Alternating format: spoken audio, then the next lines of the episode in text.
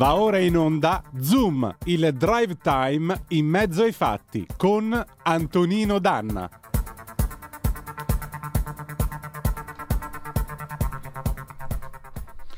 Amiche e amici miei, ma non dell'avventura, buonasera! Siete sulle magiche, magiche, magiche onde di Radio Libertà. Questo è Zoom, il drive time in mezzo ai fatti. Io sono Antonino Danna e questa è la puntata di oggi, lunedì 5 di febbraio, è l'anno del Signore 2024. Cominciamo subito la nostra trasmissione. Vi ricordo, date il sangue in ospedale, serve sempre. Salverete vite umane, chi salva una vita umana salva il mondo intero. Secondo appello, andate su radiolibertà.net, cliccate su Sostienici e poi abbonati. Troverete tutte le modalità per sentire questa radio un po' più vostra, dai semplici 8 euro mensili della Hall of Fame fino ai 40 euro mensili del livello creator che vi permetteranno di essere coautori e co-conduttori di almeno una puntata del vostro show preferito con il vostro conduttore preferito. Infine, last but not least, ladies and gentlemen, se andate sulla nostra pagina Facebook di Radio Libertà troverete tutte le modalità per assistere a essere più vicini a... Eh, i nostri amici e fratelli del Nagorno-Karabakh o Artsakh che dir voglia, sì, quali dopo eh, millenni passati sul loro terreno, sulla loro terra, nella santa pace, sono stati scacciati dagli usurpatori azeri. Or dunque, noi cominciamo questa nostra trasmissione, avete ascoltato il disco start, Tuo fa l'americano di Renato Carosone, anno di grazia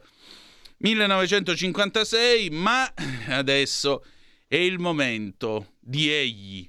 Lo vedete già riccioluto e attento alle news che arrivano da oltre, da oltreoceano. Signore e signori, ecco a voi Matteo Desio con Te la ridò io l'America. E stasera c'è molta America da ridarci. Ben trovato Matteo, come stai? Benissimo, benissimo. Un saluto ai radioascoltatori e ai telespettatori. Allora, 346 642 7756 per commentare quanto ci stiamo per dire attraverso la zappa o il WhatsApp che dir vogliasi.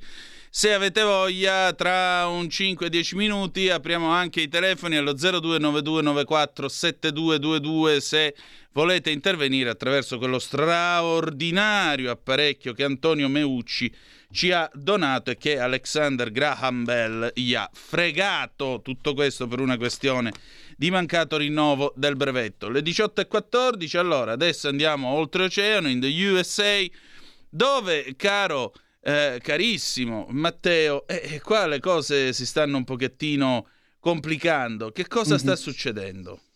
Allora, innanzitutto uh, ho visto proprio oggi un'intervista sulla CNN mm. della Haley dedicata diciamo a queste nuove mosse politiche che Trump sta cercando di attuare in Senato e la cosa tra virgolette divertente è che lei discuteva della legge sul, sul confine no? tra Stati Uniti e Messico soprattutto, quindi sull'immigrazione, ma la cosa divertente è che lei eh, ha proprio detto di non sapere perfettamente il testo della legge. Ovviamente nessuno si aspetta che le persone sappiano perfettamente ogni parola, ogni riga, però non è una cosa molto carina da, da mettere in televisione e, ed era un'intervista alla CNN che è nota per aver reso Trump il loro nemico pubblico su cui anche fare tanti, tanti, tanti soldi eh, con ecco. notizie sensazionalistiche, con titoli diciamo molto, molto, molto eh, possiamo dire eh, clickbait, clickbait. Sì, diciamolo. E, ehm, e quindi anche, anche la Eli comunque in una televisione italiana sarebbe stata, non dico massacrata, però sarebbe stato fatto notare, secondo me, in qualunque, in qualunque televisione italiana, che è un po' strano eh, ammettere in diretta di non sapere eh, il testo della legge.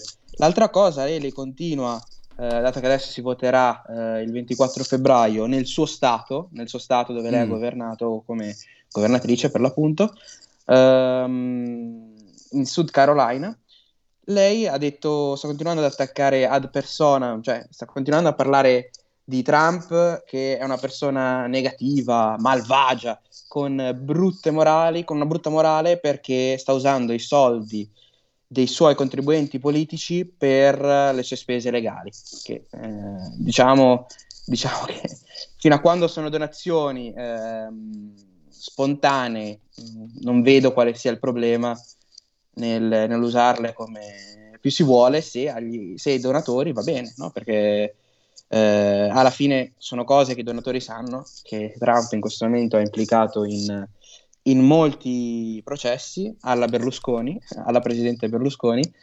e, e quindi eh, sta continuando anche ad attaccare anche sull'età, sta continuando a fare il discorso che dicevamo la prima puntata che abbiamo fatto insieme, ovvero che lei sta cercando di eh, trasmettere agli americani che sia Biden sia Trump siano troppo vecchi per eh, arrivare alla presidenza in uno stato psicofisico eh, adeguato per la carica, ovvero la presidenza. Senti, tra l'altro, diciamo una cosa. Quello che tu stai ricapitolando, lo scontro appunto sull'opposizione che viene fatto in Parlamento e che viene spinto da, eh, da Trump mentre la Hawley fa eh, queste proteste, è uno scontro che riguarda anche noi. Perché? Perché la situazione attuale è che sul tema dell'immigrazione, da un lato, diciamo così, i democratici vorrebbero rafforzare eh, diciamo, eh, la chiusura del confine meridionale, quello che si trova lungo il Texas e il Messico, dove Trump uh-huh. aveva fatto realizzare il muro in aggiunta al muro che aveva già fatto fare Barack Obama, perché bisogna ricordare che il primo muro, anzi il primo di tutti lo fece Bill Clinton, poi dopo è venuto Barack Obama e poi è venuto Donald Trump. Qual è il punto? Il punto è che su questo si è innescata una battaglia da parte dei repubblicani perché da un lato i eh, democratici dicono guardate che qui c'è un pacchetto da 60 miliardi di dollari che noi dobbiamo dare in armi al, all'Ucraina. Dall'altro lato i repubblicani dicono sì, noi vi facciamo passare la misura se però voi stringete in maniera ancora più dura e ancora più severa le maglie per quanto riguarda non soltanto il muro ma anche la severità in tema di immigrazione nella parte sud, portando anche a una, a una dolorosa serie di rimpatri. Quindi la situazione di stallo è tutta qui. E paradossalmente questo è il completamento del cerchio, la chiusura del cerchio della puntata di oggi, perché questo appello a ciò che gli americani sgancino questi 60 miliardi di aiuti sotto forma di armi viene da Kira Rudik, la deputata ucraina capa di Golosh, che è un partito liberal democratico, quindi di centrodestra, europeista, eh, che eh, io ho sentito dopo quasi un silenzio durato un anno e insomma abbiamo parlato della guerra anche alla luce dell'intervista che ieri ha rilasciato il presidente Volodymyr Zelensky al TG1 e lei mi ha detto i 50 miliardi che ci ha dato l'Unione Europea e sottolineo col voto favorevole anche del, dell'Ungheria ci serviranno per mandare avanti la macchina dello Stato, ci serviranno per cose diciamo di carattere civile. Mentre invece gli altri 60 miliardi sono i soldi, sono le armi che l'America ci deve dare e che in questo momento si trovano bloccate proprio per questo discorso che stai facendo tu. Prego, scusami se ho fatto questa digressione. No, ma... no, no, anzi, giustissimo. E poi ricordiamo che appunto la Haley come, eh, come aiuto all'Ucraina, lei eh, voleva dare direttamente le armi e non soldi.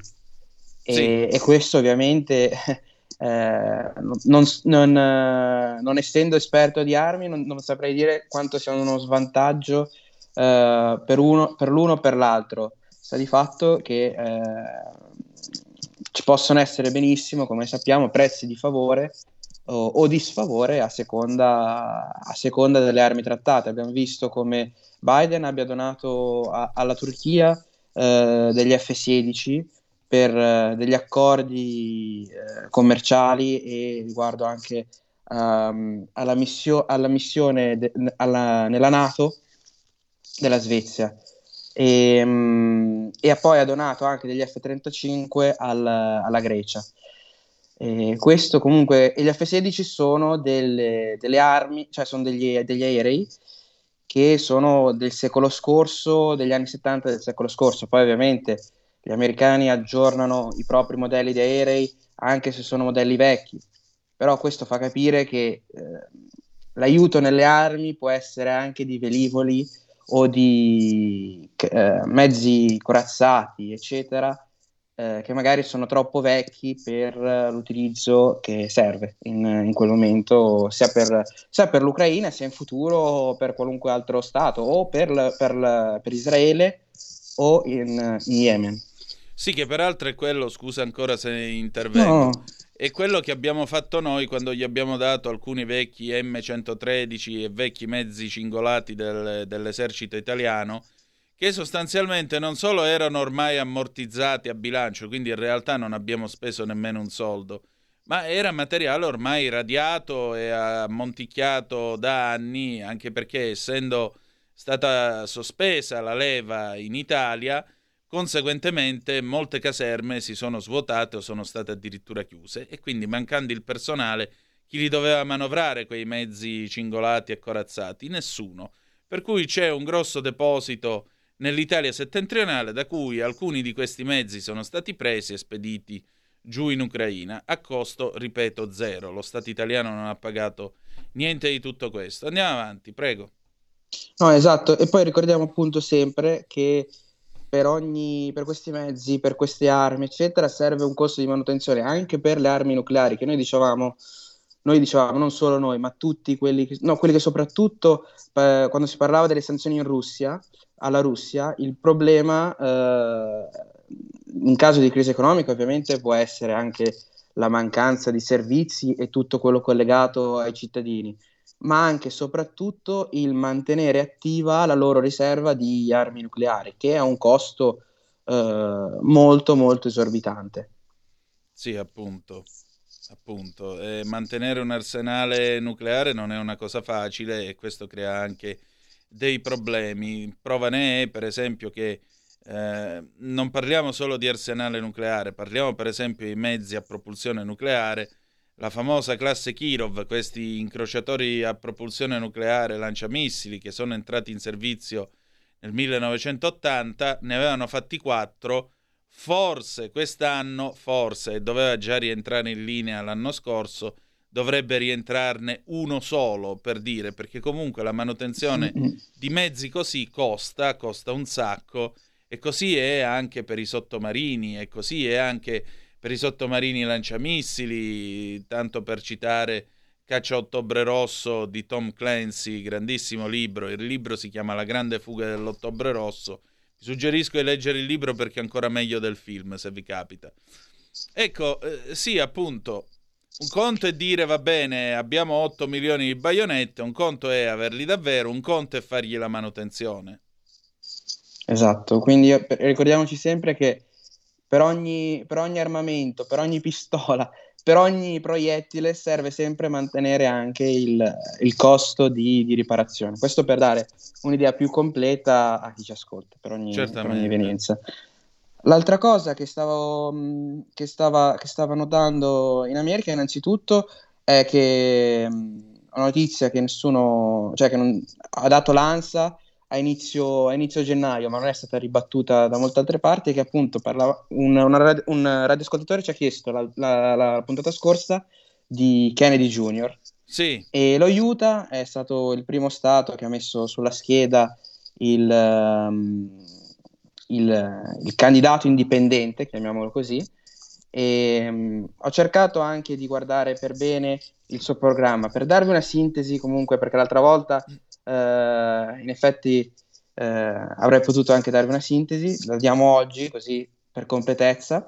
Uh, è un candidato indipendente, Novax, e ricordiamoci sempre che appunto non è Novax solo per quanto riguarda il, il Covid, ma anche per tutti quei vaccini che noi italiani, eh, nel bene o nel male, riteniamo obbligatori, che anche in America, nel bene o nel male, sono obbligatori. Infatti, quando eh, mi hanno autorizzato a, fare, a studiare lì, mi hanno anche controllato se avessi i, i vaccini obbligatori e eh, alcuni che il mio medico di base in Italia eh, parlava di eh, fare un richiamo eh, tra qualche anno, me, fat- me, l'hanno fatto fare lì immediatamente, nella stessa settimana in cui mi hanno avvisato che, ehm, che era necessario eh, era necessario farlo.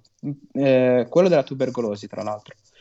E, mh, mm, quindi sono, sono tutta una serie di vaccini che, come in Italia, sono ritenuti obbligatori per, per i bambini.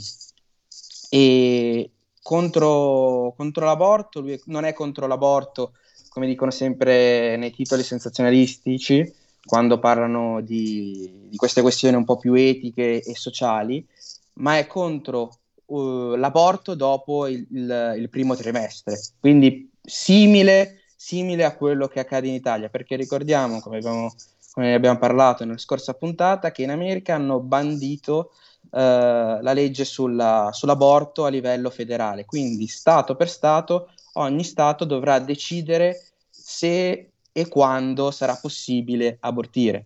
Il Texas per esempio, ha bandito direttamente l'aborto, quindi un residente del Texas, se nel caso eh, abbia intenzione poi di abortire, deve andare in un altro stato. Ehm, e eh, Kennedy, tra l'altro, è anche contro l'utilizzo eh, delle, dello strumento della guerra come politica internazionale, che è sempre stato predominante, qualunque fosse il presidente negli Stati Uniti, eh, quindi diciamo che tra dire e fare, vediamo, non credo che vedremo perché non credo che sarà presidente, però c'è di mezzo il mare perché non, non si può passare da, da, zero, da, da, 100 a 0 in questo caso, più che da, da, da 0 a 100. E, e contro, lui parla proprio di essere contro l'uso delle, delle bombe, delle proxy war, no? che sono quelle più eh, possiamo dire, di intelligence che non quelle direttamente eh, con uso delle armi pesanti.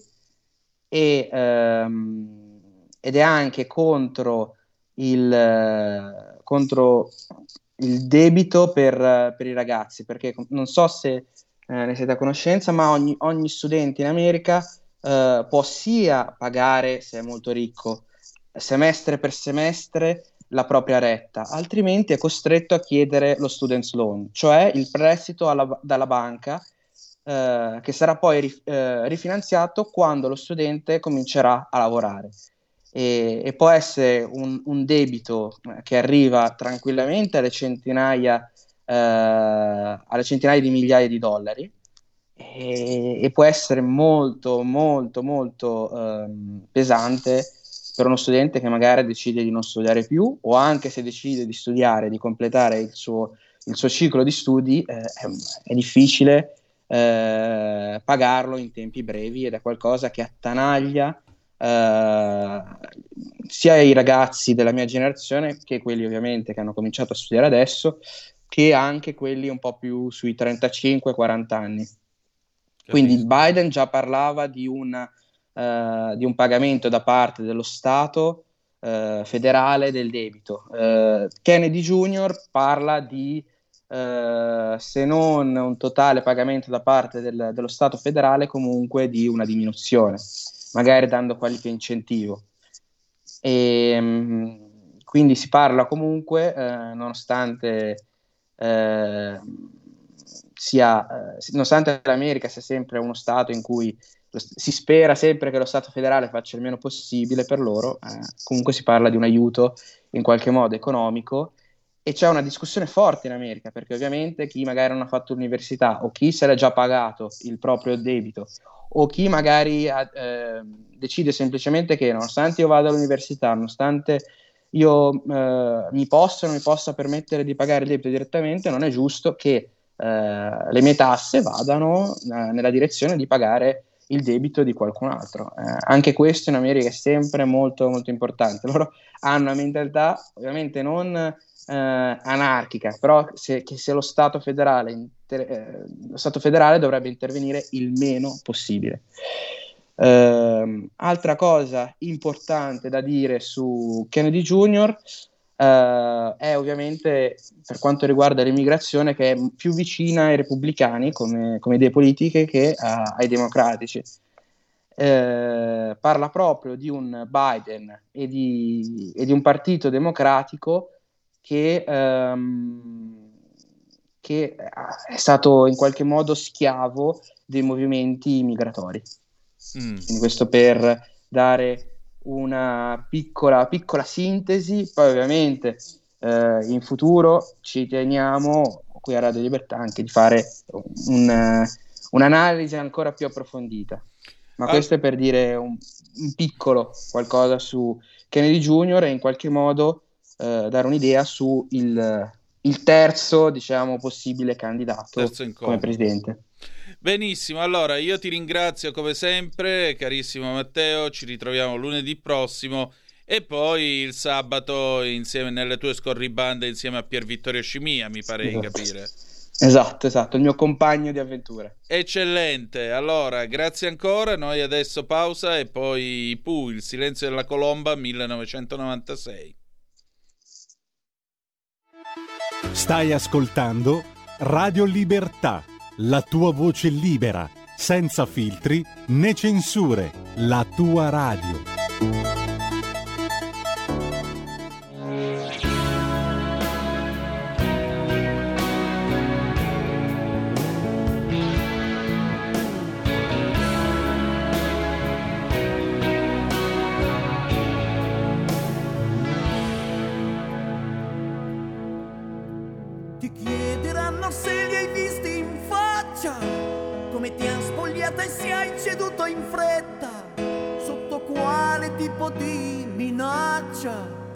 Stato un gioco andato troppo in là.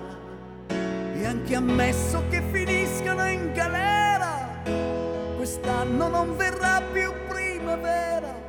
Senti addosso quelle mani ancora è un primo amore che non scorderai.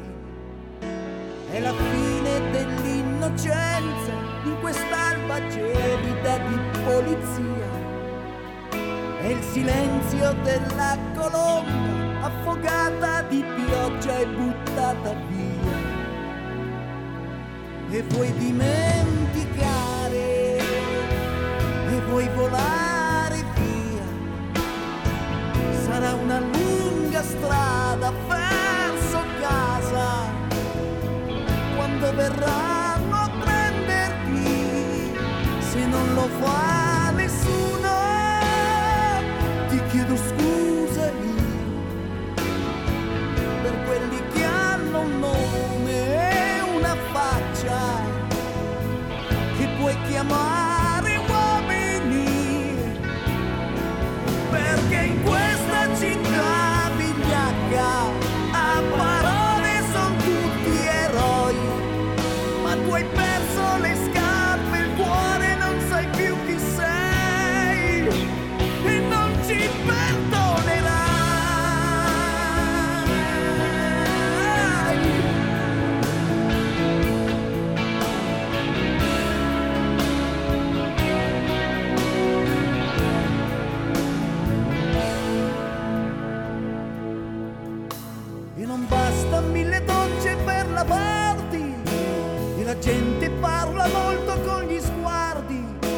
dall'altra parte della vita, forse a scuola non ci tornerai.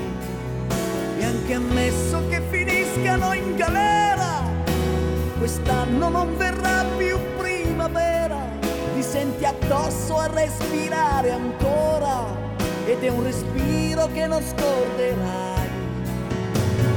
fine dell'innocenza, carta straccia lacrime formalità. È il silenzio della colomba che sognava il mare non ci arriverà. Come dimenticare, come volare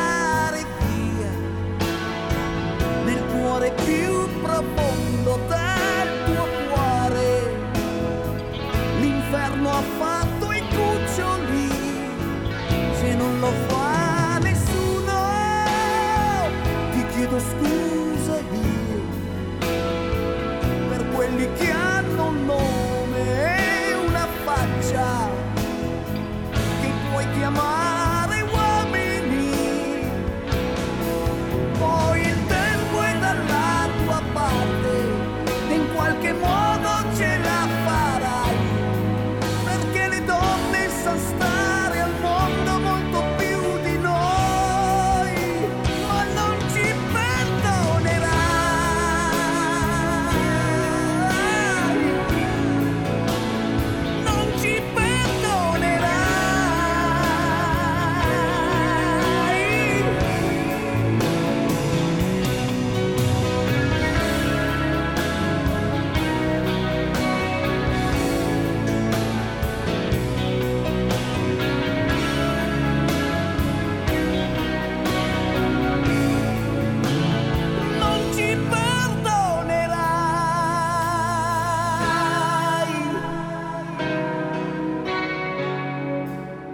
18 e 37 sulle magiche, magiche, magiche onde di Radio Libertà. Questo è sempre Zoom, il drive time in mezzo ai fatti. Antonino Danna al microfono con voi.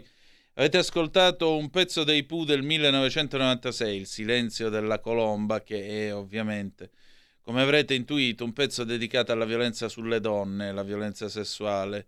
In quest'alba di polizia, la... io sto pensando a una ragazzina di 13 anni a Catania che è stata costretta a quest'alba di, puli- di polizia, mm, a quest'alba di dolore, a quest'alba di domande, di, di, precetti, di principi giuridici, di cose che a lei non dovrebbero riguardare.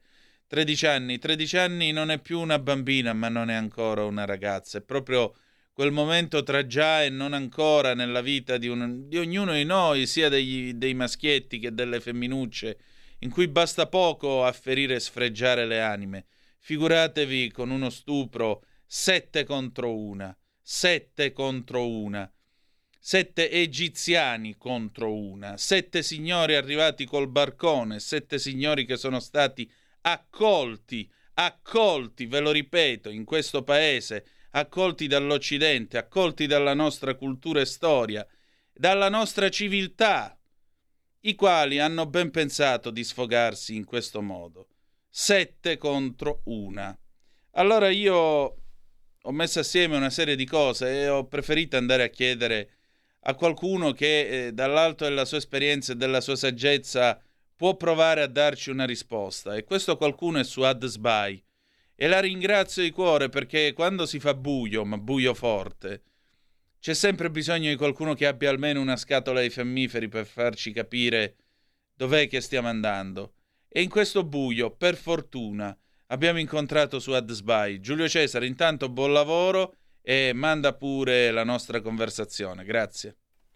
Allora, stasera per il nostro primo faccia a faccia è tornata a trovarci un'amica, oltre che una giornalista, eh, un'esperta del problema dell'immigrazione, una donna di cultura, stiamo parlando di Suad Sbai, che io ringrazio di cuore per la sua presenza stasera perché eh, sono sempre del parere che quando si fa buio ed è buio pesto, specialmente per i temi che stiamo per affrontare, ci vuole sempre qualcuno che abbia in mano, non dico l'accendino, ma quantomeno una scatola di fiammiferi per provare a fare luce sulla strada che abbiamo davanti a noi.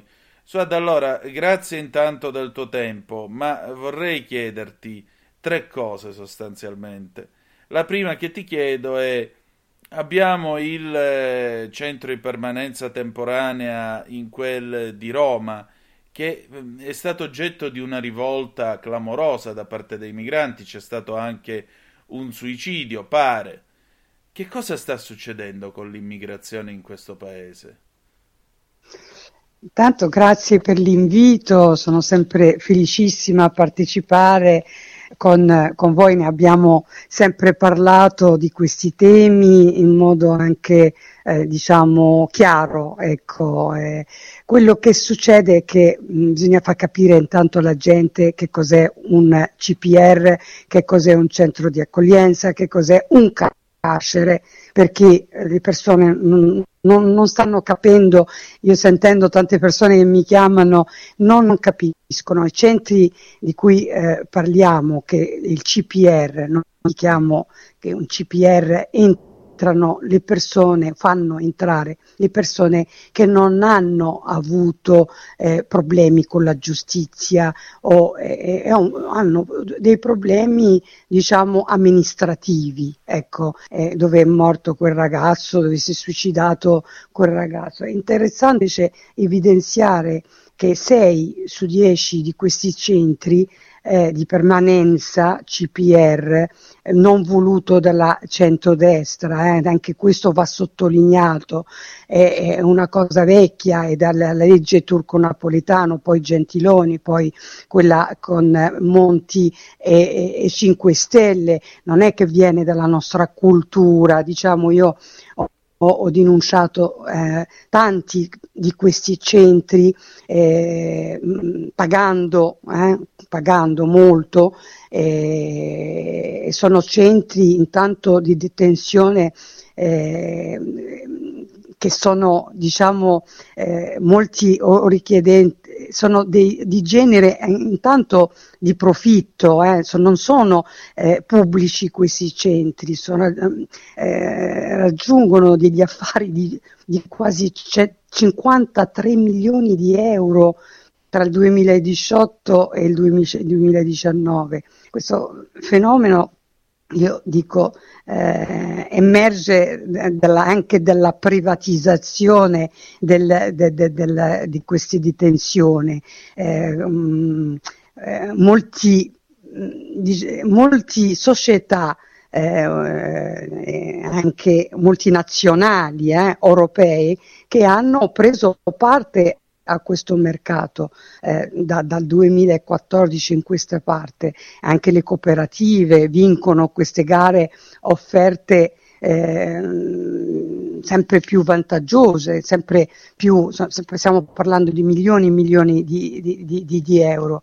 È evidente che affidare la gestione dei centri di detenzione ai privati comporta eh, purtroppo dei rischi concreti eh, e anche profitti eh, mh, priori, di, di, una forte priorità rispetto al, eh, diciamo, ai, a, al rispetto dei diritti umani o diritti, qualcuno pensa che una persona entra lì ha il suo diritto, viene l'avvocato, viene il psicologo, viene l'associazione che si occupa, una persona che io ripeto non ha fatto eh, ecco, nulla no, presa e messa in questo centro perché ho scaduto il permesso di soggiorno delle volte oppure ehm, col covid abbiamo visto tanti hanno perso il lavoro e perciò mh, nel perdere il lavoro perdi anche il permesso di soggiorno e qui nessuno ci ha pensato più a una No? Alla, alle persone che hanno lavorato, sempre lavorato, all'improvviso si scadi nella disgrazia e ti trovi senza un permesso di soggiorno perché lì insomma, bisogna ecco, gestirla in una certa maniera, invece li diamo alle aziende eh, che, che, alla fine aziende multinazionali, multinazionali che non hanno nulla a vedere con, con diciamo anche con il nostro eh, non sono anche compatibili con il nostro ordinamento direi tra virgolette democratico eh, il contribuente continua eh, comunque a pagare pensando no, di, di no, eh, entrare, di eh, eh, aiutare o ne paghiamo noi, eh, noi l'Europa, quello che per, però non dimentichiamo che qui entrano cooperative anche con grossi problemi di giustizia, eh, troviamo dei, dei, gestori che non hanno nulla a che vedere con, con, con l'Italia. E, e, e, si sveglia la sinistra, oh che eh, abbiamo un problema, si sveglia una sinistra che non, non si è mai occupata di questi, eh, questi centri di permanenza, eh, parla solo quando succede un problema, ma non parla tutti i giorni del problema, di come vivono quelle persone eh, dentro a questi centri. Io l'ho visti, ho incontrato molte persone che non hanno nulla a che vedere con la delinquenza e il problema è che lo facciamo diventare perché tenere una persona eh, 18 mesi o 14 mesi o un mese senza aver fatto niente e il giudice non eh, no, no, non interviene, alcuni giudici intervengono dopo quattro mesi, sei mesi, sette mesi, questa è una barbarie secondo me, perché la persona se eh, deve stare nel nostro paese bisogna dirglielo, tu puoi stare, però bisogna fare questo, questo, quest'altro, se no dopo neanche una settimana lo prendi, lo metti in primo aereo e lo porti nel suo paese, non deve rimanere nel nostro paese. Invece questo la sinistra non vuole né mandarli via a casa, né, eh, poi si lamenta che i centri che hanno fatto loro, questi centri, è roba loro, e quando uno invece li denuncia sembra strano, sembra razzista o sembra chissà che cosa. Bisogna ecco, fare una differenza tra centri di accoglienza che gente appena arriva e li mettono lì, gente di, come CPR, gente che non ha in quel momento il documento perché è scaduto, ma non ha avuto problemi con la giustizia. Ecco, vorrei chiarire questo punto perché se no molti me lo chiedono eh, che non capiscono, eh, per loro sono tutti eh, immigrati, tutti che devono fare, tutti che sono eh, eh, che, che giustamente chi fa qualche cosa deve andare in carcere, non deve andare nei centri di accoglienza o non deve andare in centri di permanenza. Bisogna mettere un, un, una, diciamo, un pavillon, detto in francese, vicino alle penitenziarie che si occupano di queste persone e non darli a gestore multinazionale o gestore come cooperative. Abbiamo visto eh, storie, insomma, oro, milioni e milioni di euro che, che, spariscono e quelle gente che devono eh, usufruire comunque di quella integrazione con quei mezzi, un po' di integrazione, vengono eh, in tasca, vanno in tasca di alcune persone che purtroppo eh, qui la sinistra, e dico qui la sinistra deve solo stare zitta, deve solo stare zitta, ne opposizione a quelle persone che si svegliano al momento, però eh, prima ecco, stanno nei, nei, nei, nei, salotti caldi e non si sono mai sporcati le mani a vedere come vivono queste persone anche persone innocenti che non hanno nulla a che vedere né con traffico di droga né con la delinquenza né con niente. E ne, ho, ne conosco parecchi, seguo parecchi, purtroppo eh, loro vogliono anche andare al loro paese a un certo punto perché dopo tanti mesi di detenzione per alla fine per loro per niente, te lo dicono, non ho fatto niente, devo stare qui chiuso senza ricevere avvocati eh, solo una volta ogni tanto, eh, senza avere veramente alcune. Questo è secondo me il centrodestra dovrebbe riprendere la situazione in mano e gestirla in modo molto intelligente perché se no ci ritroviamo con quelli che erano semi integrati dei criminali eh, voluto da noi poi. Certo. Ecco, e in tutto questo c'è un altro problema, l'altro problema è il dramma che è avvenuto in quel di Catania, dove una povera ragazzina di appena 13 anni, quindi non più una bambina, ma nemmeno un adolescente, una preadolescente è stata violentata da una banda di sette egiziani, a quanto pare, pare che due l'abbiano effettivamente violentata e gli altri stessero a guardare tenendo fermo il fidanzatino, 17 anni, che è stato riempito di cazzotti anche lui.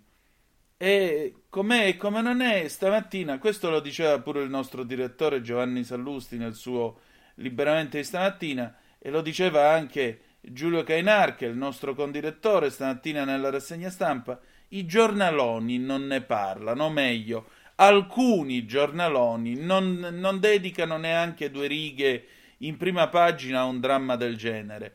Anche qui, ma non è che con questa storia dell'accoglienza abbiamo esagerato e in realtà è soltanto accoglienza di delinquenza.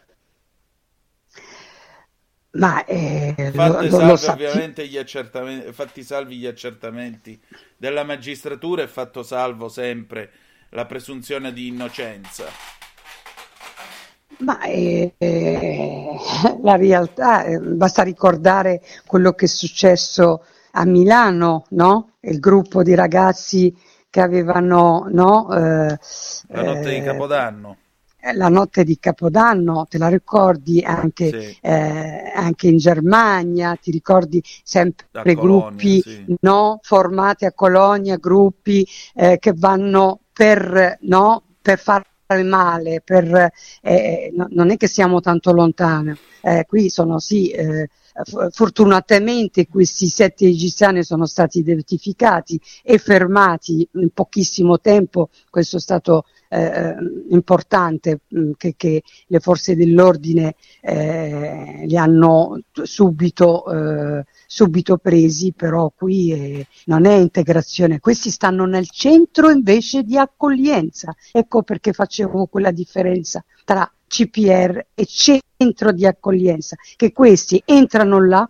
possono uscire, possono fare tutto quello che vogliono, possono dichiararsi minori, ma io sono certa che nessuno di quei ragazzi è minore il minore perché non c'è stata fatta, non gli è stata fatta una radiografia per capire eh, l'età, perché io li vedo, mi dicono minori, io li vedo eh, tante volte ma non, non sono minori, non sono per niente minori, ma anche fossero minori, cioè bisogna anche fargli capire che quando uno entra in questo paese non è che puoi andare in giro a stuprare le ragazze, perché un ragazzo di 17, 16 anni insomma no, no, non è un minore, io eh, penso al minore quanto ecco, alla ragazzina. A 13 anni viene massacrata in quel modo, viene stuprata in un modo, eh, una bestialità, è un proprio, eh, permettimi anche questa parola, uno schifo, eh, proprio una,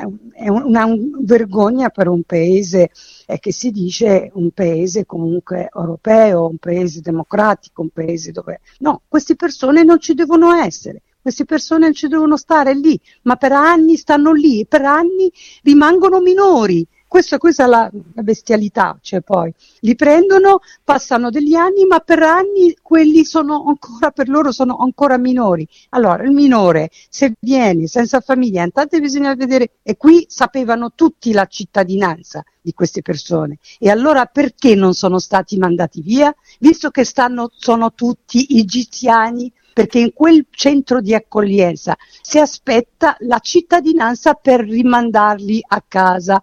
Beh, e, e sta, cosa stavano facendo lì? Perché nessuno li ha rimandati via? Perché nessuno se ne è occupato invece di tenerli lì tutti raggruppati con il cellulare, con, senza scuola, senza niente, senza, senza nessuna integrazione?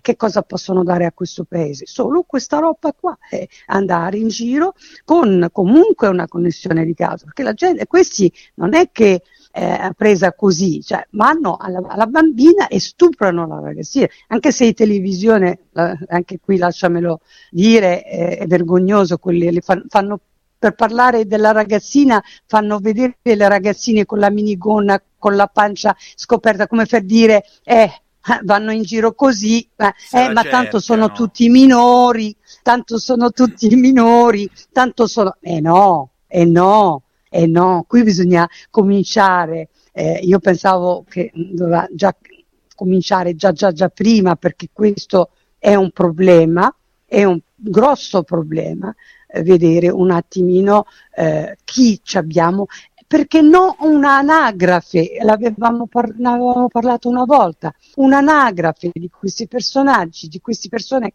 che vengono nel nostro paese, capire chi sono, da dove vengono, che intenzione hanno e non dimentichiamo che questi a vent'anni eh, sappiamo quello che vanno a fare eh, in altri paesi, insomma lo sappiamo, eh, è una situazione che è drammatica, è drammatica, sono veramente allibita anche del, dell'atteggiamento, anche qui l'atteggiamento della sinistra, questo no, non è sinistra, la sinistra si sceglie i suoi eh, anche temi di cronaca, questo sì, questo no, questo interessa, questo non interessa, eh no, eh no, eh, se uno fa il deputato, fa il, eh, il, senatore, fa il politico, si deve interessare di tutto, non solo di quello che del patriarcato quando interessa o della eh, ragazza eh, che ha massacrato almeno così si dice, vedremo come andrà a finire,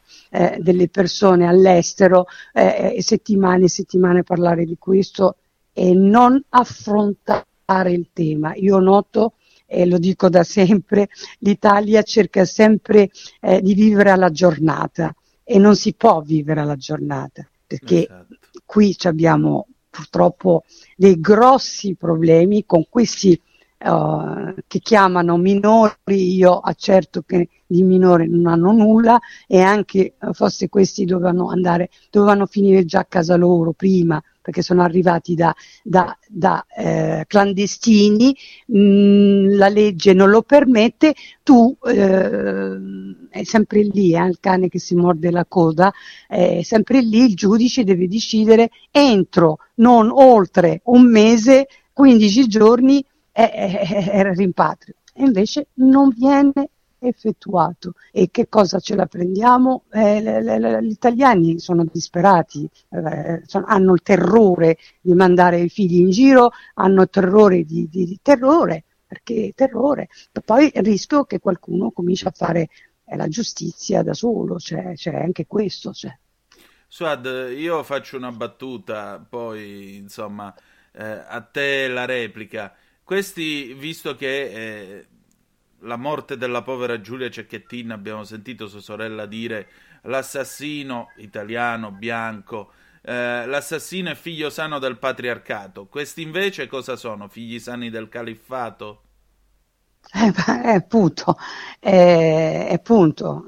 Eh, eh, sono scelte delle volte, non, non, veramente delle volte sono anche ridicoli, eh, anche i nostri eh, politici di sinistra sono ridicoli, cioè non, cioè, sono eh, dei, dei morti di serie A e morti di serie B, ci sono morti, tante donne sono state uccise ultimamente, nessuno ha fatto, alzato la mano, nessuno è andato a manifestare, nessuno. Però quando interessa, quando è una cosa di sinistra, loro eh, escono tutti con la bocca piena eh, sì, proprio di, di, manifesti e di ma non è così che si fa la politica perché poi si paga eh, perché loro non hanno capito che questa roba è roba loro è la ro- roba loro, questa roba del migrante eh, che, che, arrivano senza, è, è roba loro, eh, chi arriva dopo è terrorizzato, ha paura di finire in qualche, in qualche tribunale a, le, a, a pagare il, il, costo, cioè,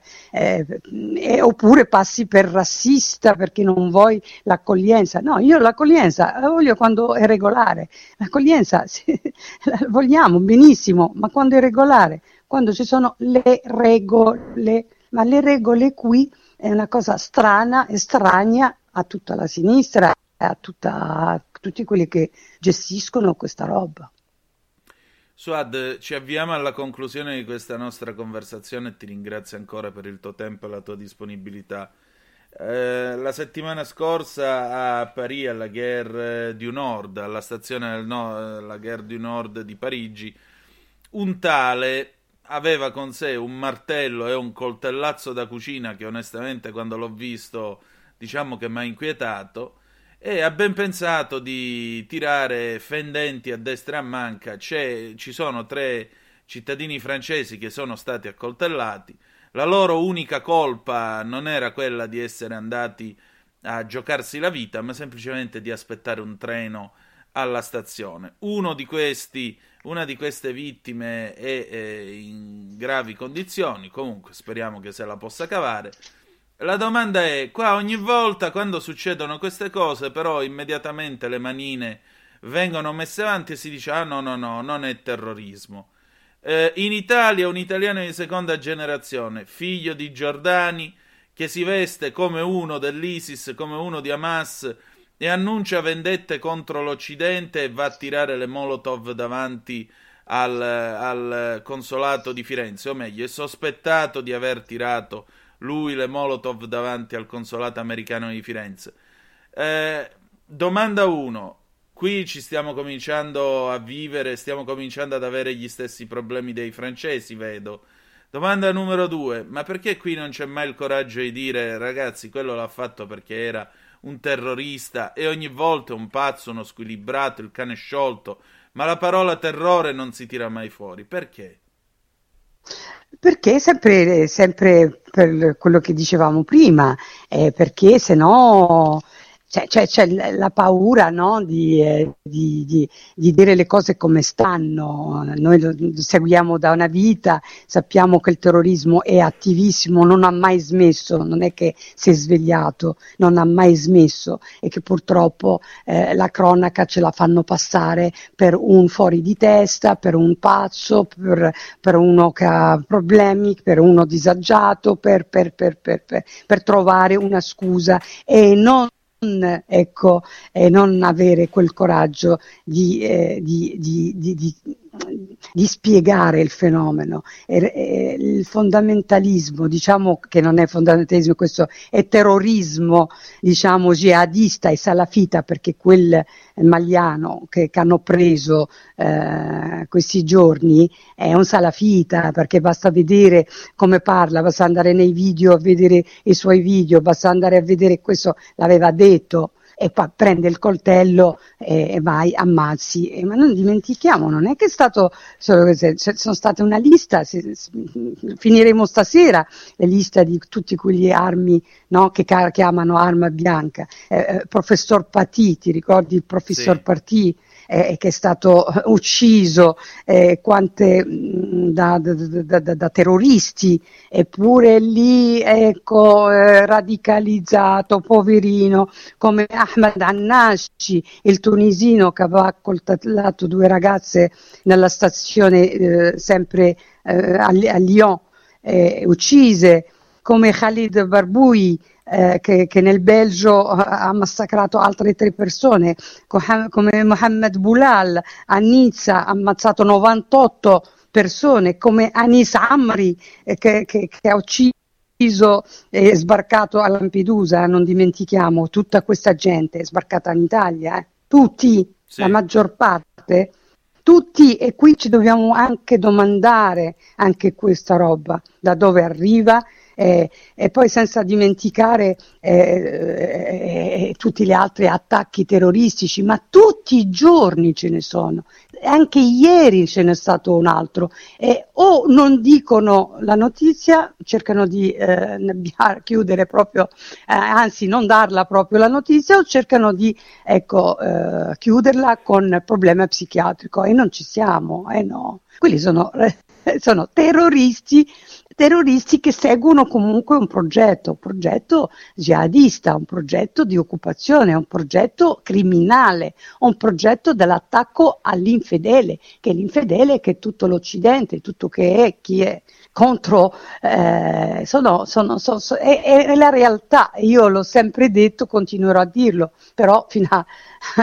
non so se eh, ecco, la prossima volta daranno addirittura la notizia, abbiamo la fortuna che la gente ormai filma tutto e, e, porta, abbiamo delle notizie nostre tro, proprio che, che, mandiamo fuori, però eh, ta, troppa, troppa gente, troppa gente col coltello, ma cioè, quel signore stava, sta in ospedale tra la vita e la morte e a me porta poco. Allora se sono tutti malati, allora apriamo un centro per malati e poi li mandiamo a casa con bellezza aereo, no? Eh, e, li riportiamo alla loro famiglia, così li curano, lì li sapranno curare meglio di noi sicuramente, perché con il nostro buonismo e falso buonismo non, non aiuteremo queste persone, quello appena esce di là, perché uscirà entro poco, rifarà la stessa cosa, e come sono tanti tanti altri. E secondo me mh, bisogna darsi delle regole e smettiamola perché smettiamola perché l'attacco politico a una persona che comunque a persone che eh, cercano di dare comunque eh, delle regole che non hanno nulla a che vedere con eh, razzismo né altro, ma con le regole, quello che vogliono tutti gli italiani, che gli italiani sono terrorizzati. Questo la gente non lo capisce. Come lo sono terrorizzati i francesi, come sono terrorizzati i belga, come sono terrorizzati in Germania, da questo diciamo, fenomeno terrorista. E, e se non gli diamo un taglio una volta per tutte staremo sempre qui a parlare i centri di permanenza, centri di accoglienza, centri di quello, centri di quell'altro. Svuotiamoli questi centri, ma da, da ieri svuotiamoli mandiamo chi deve andare a casa subito, ma subito non si può aspettare tanto tempo. Chi non ha il diritto di stare qui? E sappiamo, nessuno mi può dire non sappiamo loro, le loro generalità, sappiamo sono sette, eh, se, sette eh, diciamo, eh, egiziani, adesso devono pagare quello che devono pagare, perché in Italia non lo so quanto pagheranno, è la mia paura purtroppo, e qui bisogna accompagnarli a casa perché subito, ma subito, secondo me.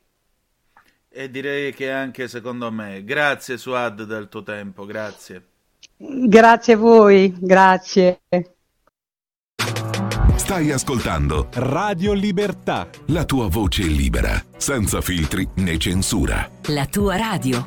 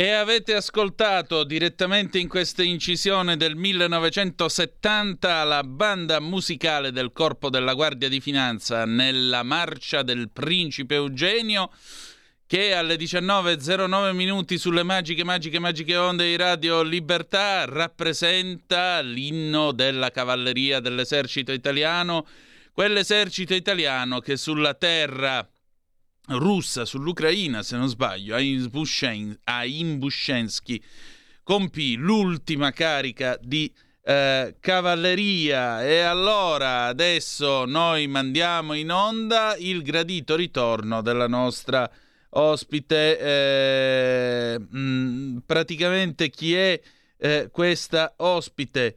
Eh, eh, la nostra ospite è Kira Rudik, che eh, come sapete è la, eh, il capo di Golos, questo partito, eh, questo partito, mm, mm, eh, questo partito diciamo di centrodestra, nella Rada, la Rada è il Parlamento dell'Ucraina e in particolare dopo un anno di silenzio siamo tornati a sentirci perché perché questa guerra in Ucraina sta per compiere ormai due anni e che, che ne pensiate? Sembra essere scivolata in una sorta di, eh, come potremmo dire, in una sorta di oblio di cui nessuno parla più. Allora io stamattina ho sentito Kira che molto cortesemente ha risposto alle mie domande. L'intervista è in inglese, ma come sempre ve la tradurremo.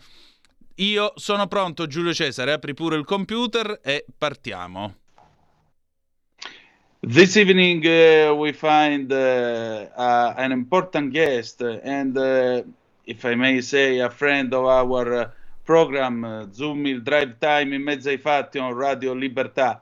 Uh, she's Kira Rudik, she's the leader of Golos, which is a, a liberal democratic party in uh, the Verkhovna Rada, the parliament of the Ukraine in Kiev. And uh, as you know, uh, we had uh, a couple of interviews last year as the war was going on. Now, Kira, it's a pleasure uh, to meet you again, and I'd like to ask you uh, two years and counting. Has the West forgot this war? Hello, Antonino. Thank you so much for having me again on the program. It's a pleasure and privilege to be here. while answering your question. No, the West has not forgotten us. There are many things where we would like political leaders to be faster, to be more decisive, but all in all, we understand that we are part of the alliance, of the alliance of democratic countries that know what we are fighting for. Allora, naturalmente io l'ho presentata e ho chiesto, insomma, secondo te dopo due anni questa guerra continua, eh, secondo te l'Occidente si è della guerra, de, si è dimenticato della guerra in Ucraina? La risposta è stata no, perché eh, l'Ucraina fa parte appunto eh, del novero delle nazioni democratiche che sta combattendo appunto per i principi della democrazia. And the proof of this support is the amount of money that's being sent to Ukraine, the amount of weapons that's still being sent to Ukraine. And a great example of it is the recent decision by European Council where 27 countries unanimously, including Hungary, voted for 50 billion for 4 years support for Ukraine. Ecco appunto, a maggior ragione il, la, la, presenza, l'aiuto del, dell'Occidente e eh, non soltanto con le armi o comunque con il sostegno alla guerra, ma anche e soprattutto con la recente decisione che avete sentito, 50 miliardi in quattro anni di euro che le, eh, tutte e 27 le nazioni europee, inclusa appunto l'Ungheria, come ha eh, tenuto a sottolineare la nostra Kira, eh, hanno deciso di votare a supporto dell'Ucraina. It is very important for us because this is the money that we need to keep our country going. This money will not be spent on military expenses, but they will be spent on all the other general expenses as, as that we have as a country, and we will not be able to survive without them. Ecco, una precisazione, questi soldi, lo diciamo per chi dice ah, finanziamo una guerra, No, questi soldi non vanno per l'acquisto di armi, non vanno per forniture militari, ma appunto questi soldi vanno per il funzionamento dello Stato, quindi diciamo a scopi civili, non a scopi militari. Uh, look, yesterday President Zelensky spoke to the Italian television. He gave uh, an interview and uh, he said uh, that uh, Europe has to be prepared. Uh, all the European armies must be prepared uh, because uh, if Ukraine fails, uh, then the European armies perhaps are not so prepared to confront Putin. So I'd like to ask you Did the Israeli current war help Mr. Putin to conduct a screwless attack on Ukraine with no possible interest or resistance by Western countries and Europe, of course. Ecco appunto, io qui mi sono riallacciato all'intervista che ieri il presidente ucraino Volodymyr Zelensky ha rilasciato al TG1, dicendo che sostanzialmente l'Europa non è pronta, gli eserciti europei non sono pronti dal suo punto di vista a confrontarsi con un'eventuale aggressione di stampo eh, russo, quindi con un eventuale attacco da parte delle forze armate della Russia. E allora mh, mm, ho detto, ma non è che tutto sommato Putin eh, ha sfruttato l'effetto sorpresa dovuto al clamore suscitato dall'attacco del 7 ottobre di eh, Hamas contro Israele per poter andare avanti con il suo insensato attacco all'Ucraina senza incontrare tutto sommato una convinta resistenza o reazione da parte dell'Occidente? I think we should be looking at bigger geopolitical situation right now. We clearly see that Russia, together with Iran and together with North Korea, are forming a military alliance that is creating instabilities in many places on earth. And I Ecco, qui viene evocato l'asse del male. Dice aspetta, prima di risponderti dobbiamo guardare alla big picture, diciamo così, all'assetto generale delle cose. La realtà qual è? Che la Russia insieme con la Corea del Nord e insieme con l'Iran stanno creando e hanno l'interesse geopolitico a creare delle aree di instabilità in tutto il globo. I think that the Israeli situation and many others are only the beginning because uh, Russia and Iran and North Korea are manufacturing many weapons and they will be using them wherever they will choose to. Ecco, tra l'altro non dobbiamo dimenticare che eh, loro continueranno a spargere queste, a creare aree di instabilità dal momento che Russia, Corea del Nord, Iran stanno producendo armi in grandi quantità e le stanno producendo proprio per poterle impiegare nelle zone in cui vorranno creare le aree di instabilità e quindi ulteriori grattacapi alle democrazie. And we need to be ready to confront that. The second point on geopolitical situation is the elections in the United States this year that will have a significant impact on European security and uh, ability to defend uh, themselves, ours. Ecco, qui c'è un altro punto. L'altro punto qual è? Che accanto a tutto ciò c'è da vedere come andranno le elezioni in America quest'anno, le elezioni presidenziali. Perché? Perché questo riguarderà la sicurezza non soltanto delle, dice non solo delle nazioni occidentali, anzi di tutti noi. Lei mette anche l'Ucraina nel novero delle nazioni occidentali e segnatamente di quelle europee. Ourselves, I would say.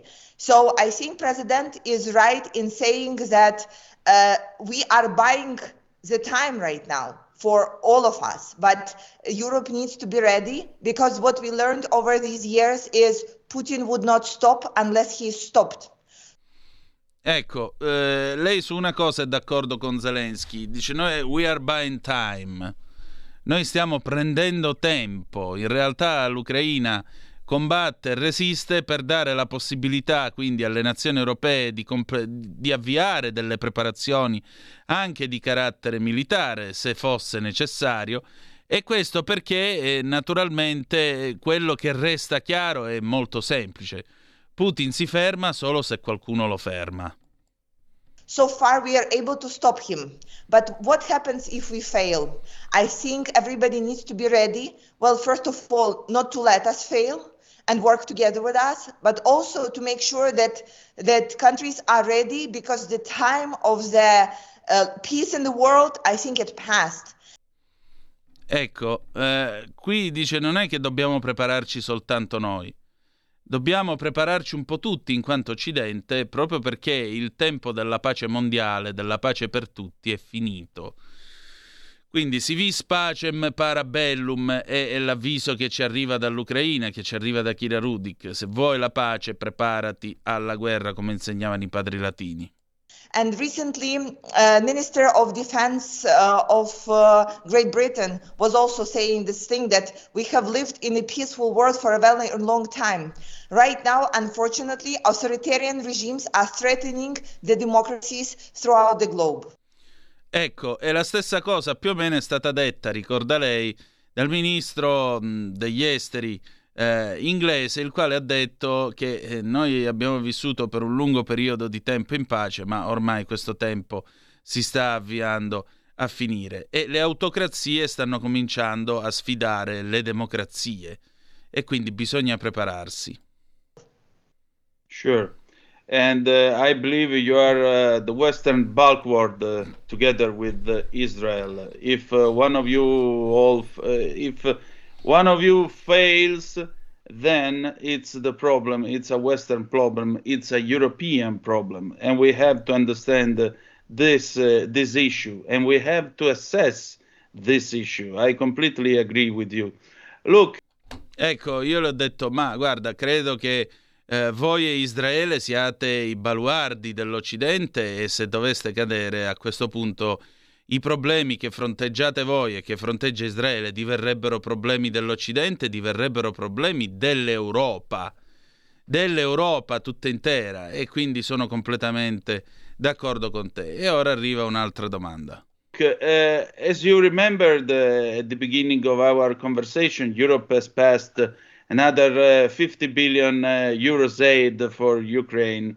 And uh, you highlighted uh, also Hungary uh, voted uh, in, in, favor of this of all this money. do you think this money may give Ukraine a hand to reach a turning point of the war? Ecco, dice all'inizio della nostra conversazione tu hai ricordato che proprio con il voto favorevole anche dell'Ungheria eh, l'Unione Europea ha deciso di darvi questi 50 miliardi di euro come pacchetto d'aiuti in quattro anni. Credi che questi soldi vi aiuteranno a raggiungere il punto di svolta nella guerra? E qui arriva un tema che ha sollevato Matteo De Sio nel suo intervento all'inizio di questa trasmissione. State a sentire. Are we approaching a turning point of the war? So, though we are extremely grateful for this money, I want to stress once again that this package, it is a package to support Ukraine not in military way at all, and we cannot use a penny from those money for the military expenses. So this cannot give us a turning point in the war, it can help us to sustain as a state. Allora, perché sia chiaro, lo ribadisco, dice lei, noi non possiamo spendere nemmeno un penny, non possiamo spendere manco un centesimo dei soldi che ci ha dato l'Europa in spese militari. Possiamo soltanto spenderli per il mantenimento e il funzionamento dello Stato. Andiamo avanti. However, there are many other military packages that we receive from different countries, including NATO alliance. Right now, Ecco, ci sono comunque già altri pacchetti militari che abbiamo ricevuto da nazioni estere, inclusi gli alleati della NATO. We are very much dependent on another package which is 61 billion in the United States and is being blocked in the Congress. Noi in realtà, e qui ci riallacciamo a quello che ha detto Matteo De Sia all'inizio della puntata, noi in realtà al momento dipendiamo da un pacchetto da 61 miliardi di euro che eh, al momento è bloccato al congresso negli Stati Uniti d'America, proprio per quel giochino sull'immigrazione di cui parlavamo all'inizio della puntata, cioè eh, i, come si dice, i repubblicani dicono noi vi facciamo passare il pacchetto d'aiuti sull'Ucraina se voi però implementate una politica molto più dura e di respingimenti per quanto riguarda la gestione dell'immigrazione clandestina nel paese e al confine col Messico e per ora siamo in una fase di stallo. And it includes the military support. The United States is one of the largest allies that we have, and we depend on their military support a lot. This is why it will be critical for us.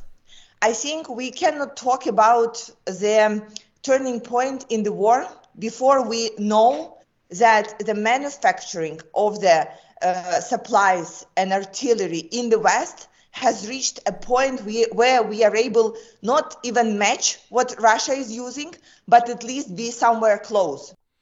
Ecco, eh, qual è il punto di, di, equilibrio e quale sarà il punto di svolta della guerra, dice Kira Rudik. Sostanzialmente, assodato che gli americani comunque sono il più grosso alleato dell'Ucraina, nonché fornitore eh, di armi in questo momento, dice lei, eh, il vero punto di svolta sarà quando la produzione totale di armi che viene data poi all'Ucraina eh, sarà poco meno o quasi pari a quelle che la Russia sta impiegando sul campo. Right now it is not the case. Right Al momento questo non accade. Right now it's not the case. Now, due to bureaucratic and political reasons, the security and defense production in the Western countries is just like ramping up. It's Ecco, eh, semplicemente in questo momento, per motivi di carattere politico e burocratico, la fornitura di armi sta però aumentando, quindi l'Occidente sta cominciando a mandarne di più. It hurts me to say that, but it is truth. So if you remember, there was a promise of million million ammunition pieces for Ukraine last year, Yeah. and it has not been fulfilled. Uh, I think uh, it has only been fulfilled only a half of that. Ecco, tra l'altro, l'Occidente si era impegnato a fornire qualcosa come un milione di munizioni agli ucraini e- e- l'anno scorso e però questa fornitura non è stata raggiunta, probabilmente solo la metà, dice Kira Rudik. So before we are not making up those numbers, right? We are receiving them from our military commanders who have been proving very effective and efficient. And we can only work with the numbers that we get from them and then transfer them to our allies. So if even this ask cannot be fulfilled in time, we need to be talking about longer longer term plans. And this Ecco, precisiamo anche, dice la nostra Kira Rudik, che questi numeri non è che ce li inventiamo, ce li danno i nostri comandanti sul campo che hanno mostrato la loro perizia e, e noi a questo punto dobbiamo trasferire queste richieste ai nostri alleati. e naturalmente eh, nel momento in cui le forniture non raggiungono la quantità che viene promessa, nel momento in cui in tempo reale non arriva la quantità prevista, è ovvio che poi le operazioni sul campo si allungano. This is why I think uh, the stress right now needs to be on first how Europe would defend itself if um, uh, the situation becomes more and more complicated. Ed ecco che a questo punto la domanda è, e io la sottolineo, dice lei, come la Russia, eh, come, eh, come l'Europa potrà difendersi nel caso in cui la situazione dovesse diventare più complicata. E questo è anche il senso di quello che ha detto ieri Zelensky al TG1. Andiamo avanti. If there would be enough of the military production, I think the answer for now it is not enough, but I think the answer for the future is there should be actions to make it enough. Ecco, al momento non ci sono abbastanza munizioni, quindi a sufficienza per raggiungere questo punto di svolta della guerra. Posso dire che per il futuro dovremmo impegnarci a far sì che ci siano più armi e soprattutto ci siano più munizioni per poter combattere questa guerra. Sure. Uh, look, I believe you're going uh, to tell me that no, it's impossible, but I'll ask it uh, by the way.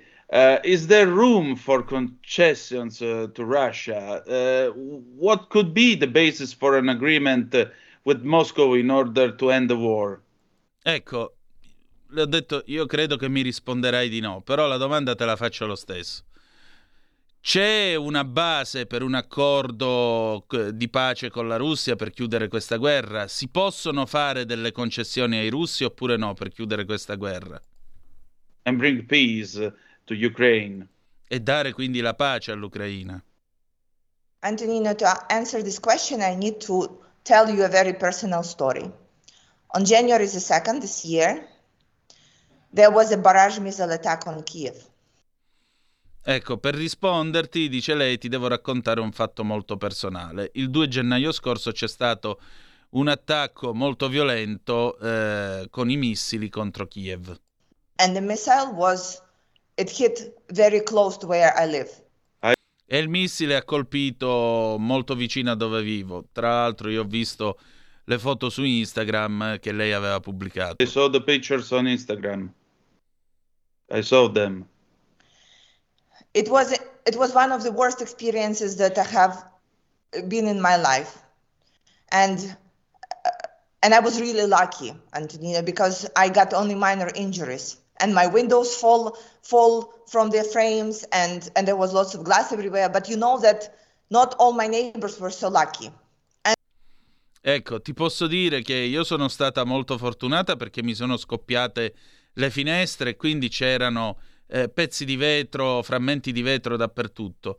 Ma alcuni miei vicini di casa non sono stati così fortunati. That day only by that hit five people from my neighborhood were killed and more than 100 injured cinque morti tra i suoi vicini di casa e più di un centinaio feriti. Tra l'altro lei ha riportato eh, delle, delle ferite leggere. So my answer is the ability for us to know that Russia would never attack us again is the space for negotiation. Per cui te lo dico chiaramente, lo spazio per iniziare un negoziato è avere la capacità di sapere, la certezza avere la certezza che la Russia non sarà più in grado di colpirci in questo modo. But let me ask you the thing, same thing that I believe I asked you two years ago. Who or what in the whole world are able to make sure that Putin would not attack us again if there would be a peace deal? Ecco, ma la domanda che io ti voglio porre, nel frattempo sentite in sottofondo pure Michelle, la gatta che vive eh, con Kira Rudik, che è una beniamina dei bambini che la seguono eh, su Instagram, eh, dice ma eh, ho una domanda per te, chi al mondo sarebbe in grado di garantirci che Putin non ci attaccherà una volta, una volta raggiunto e firmato un accordo di pace? And I think by this time we do not have any answer to that. Still, we do not have any answer. And before that, there is no solution to, to, to, to stop the war. Because posso dirti che secondo me in questo momento nessuno è in grado di dare questa risposta e di conseguenza nessuno è in grado di fermare questa guerra. Because we have already been there. In 2014 we had some some sort of agreement with Russia and they only used this time to my cat is meowing. Um, and yeah, I know. I know. People love Michelle. Your, uh, your. Yeah, she comes here. I will show you, but she she is just looking at me. And uh, good thing that she was not injured during the attack as well. But you see, since 2014, we have been in this sort of agreement with Russia, and they only use this time to get more missiles, to get more weapons, and do to attack us again. Ecco. Dice, anche perché ti vorrei dire, e nel mentre la gatta mi agolava, dice, meno male che con l'attacco, quando c'è stato l'attacco con i missili non si è fatta niente, ma eh, eh, nel 2014 noi un accordo l'avevamo già fatto con i russi. E però la Russia ha utilizzato tutto il tempo che è intercorso fino alla guerra, fino al 2022, per costruire più armi, più missili, questo allo scopo di attaccarci di nuovo. And what we believe right now that the similar thing would happen if there is any kind of the deal. So it needs to be a, a way of making sure that they would not attack us again. And before there is a solution for that, I do not think there is a space for negotiation. Per cui quello che noi dobbiamo raggiungere è la certezza che noi non saremo nuovamente attaccati una volta raggiunto un accordo di pace. Fino a che questa certezza non c'è, non ci sarà alcuno spazio per eventuali negoziati. I remember the first time uh, I interviewed you. After uh, the taping, you told me, "Look, uh, I, I, wonder when uh, will come the time uh, to tell you boring speeches about reconstructions uh, and works to rebuild the Ukraine." Now, I ask you, can you imagine a post-war time, two years later? Do you see the end of this nightmare approaching? Or uh, right now it's, uh, it's night and it's really dark. Ecco, l'ho detto la prima volta in cui ti ho intervistato alla fine, dopo la registrazione, mi hai detto non vedo l'ora, non vedo che venga... Eh, non vedo l'ora che venga il giorno in cui ti annoierò con i discorsi sulla ricostruzione dell'Ucraina, sulle cose da fare. Però eh, dopo due anni io ti chiedo, c'è la possibilità di vedere la luce in fondo al tunnel? Perché a me pare che sia notte e sia anche la notte più scura. It is indeed very dark, but I want to hope that there would be stronger decisions this year, that we will receive all necessary uh, support in terms of the weapons. We will be able to fight back and push Russia as far away that they would not be able to attack us. Voglio dirti che sì, è notte fonda, però io spero che quest'anno riceveremo molte più armi, riceveremo eh, gli aiuti necessari per poter reagire, respingere i russi e assicurarci che non ci attacchino mai più. You know, we have only one fuel that we are running on, and this fuel is hope. So I cannot tell you that we do not see the end of the tunnel. We do see that. We understand that it's very hard to predict the time, but there is very strong feeling inside the country, inside the Ukrainian people that we need to fight to make sure that it will never be repeated again. Dice, guarda, c'è un carburante soltanto che ci spinge tutti quanti avanti ed è la speranza. La speranza è che noi in questo momento sì, vediamo comunque la luce in fondo al tunnel ed è la speranza che ci spinge a combattere e dobbiamo sapere appunto di riuscire a raggiungere la, che raggiungeremo la pace e che la Russia non ci attaccherà mai più. You know, like it is I would I would never want for anybody else anywhere in the world to experience what we have experienced last month. And this is why we need to make sure that when it stops, it stops for a very long time, hopefully forever. Eh, io non auguro a nessuno quello che abbiamo vissuto nei mesi scorsi e per questo quando li manderemo al tappeto vogliamo eh, avere la certezza che i russi non si, rialzer- non si rialzeranno per un lungo tempo o più che altro che non si rialzeranno mai più. E questo è il motivo per il quale stiamo combattendo. I hope, uh, I hope down is coming uh, really fast and really soon. Slava Ukraini. Heroem Slava. Thank you so much. You're welcome. Thank you. Spero che l'alba venga presto. Gloria all'Ucraina, gloria agli eroi. Grazie tante. Stai ascoltando Radio Libertà, la tua voce libera, senza filtri né censure, la tua radio.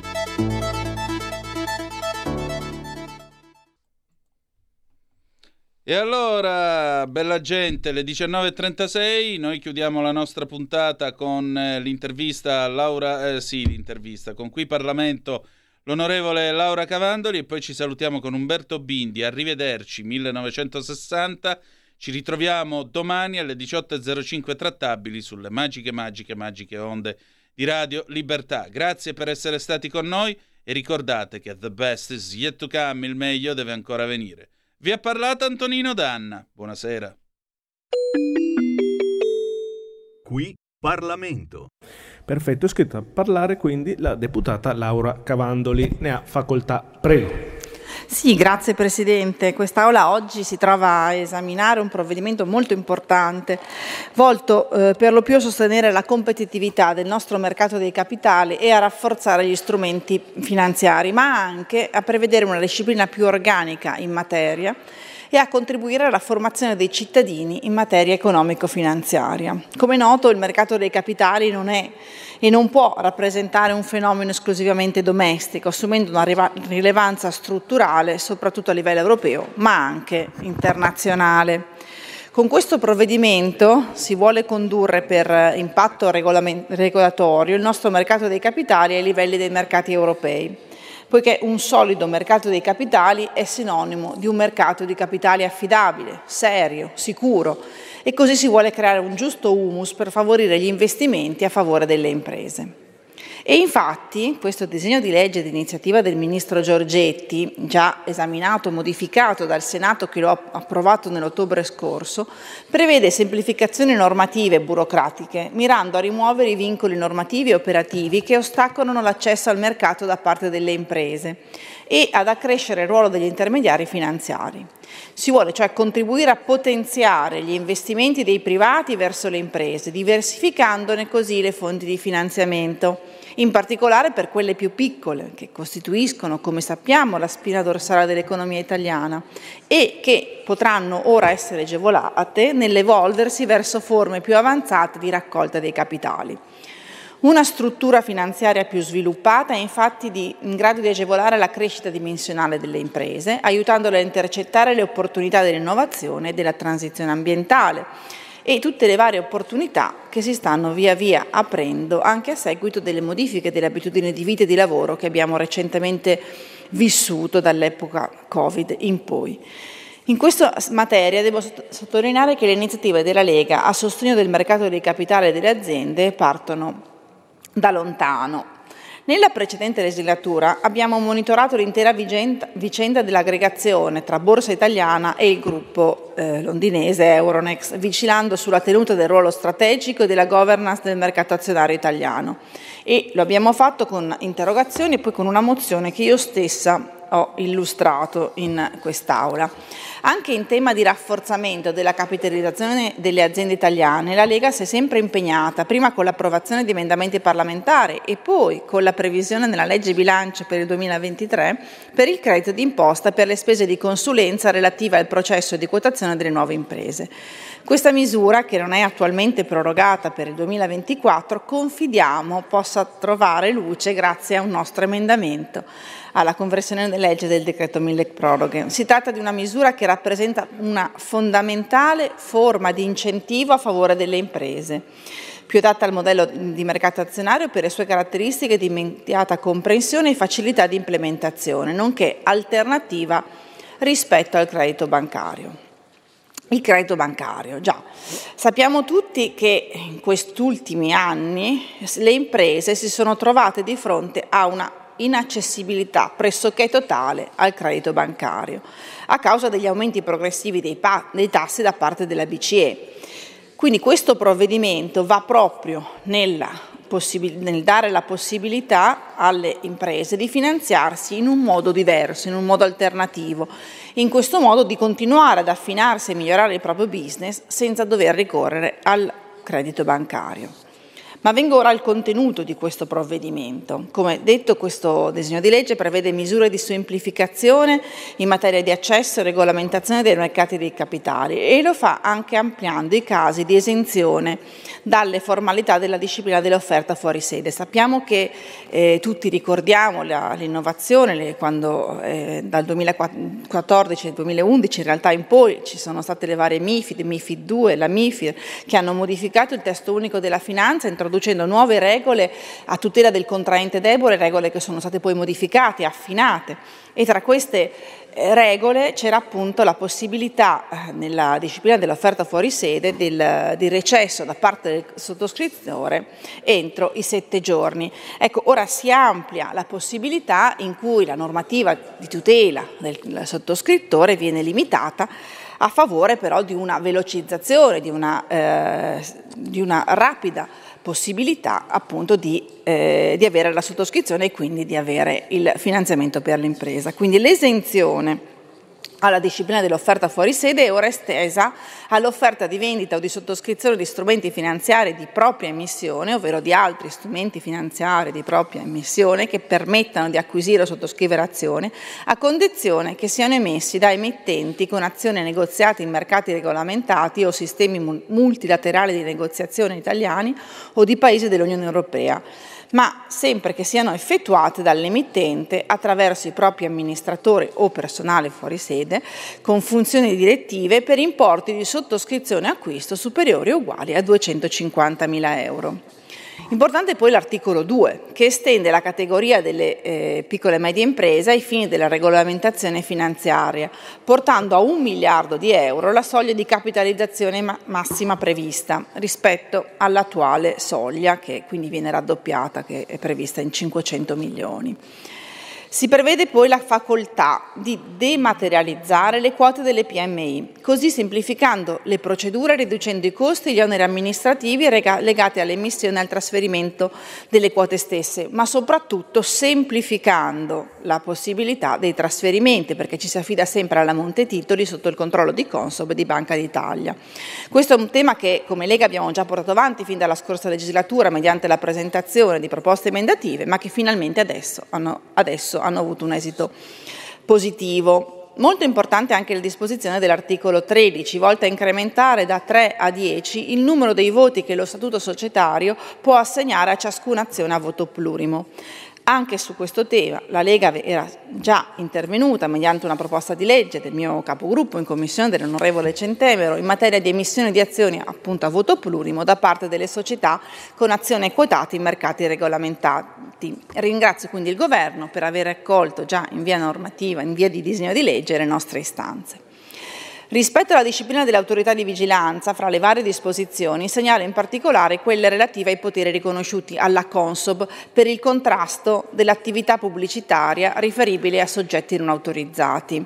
Nello specifico, e ritengo sia una normativa molto importante, è prevista la possibilità di vietare la diffusione di pubblicità riferibili a soggetti non autorizzati allo svolgimento di servizi e attività di investimento, nonché di ordinare ai provider, cioè ai fornitori di connettività alla rete internet, la rimozione delle iniziative pubblicitarie svolte da operatori finanziari abusivi.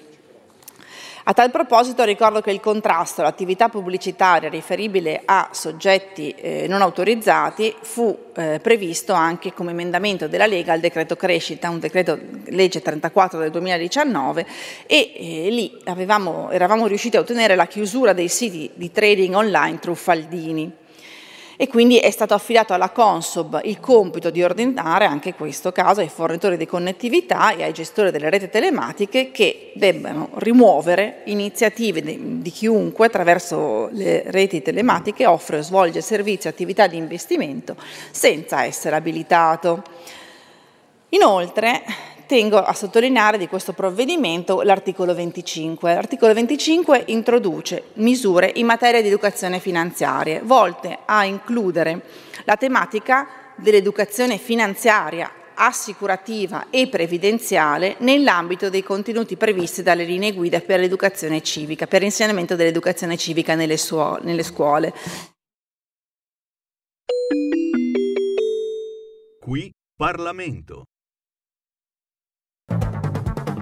Avete ascoltato Zoom il drive time in mezzo ai fatti.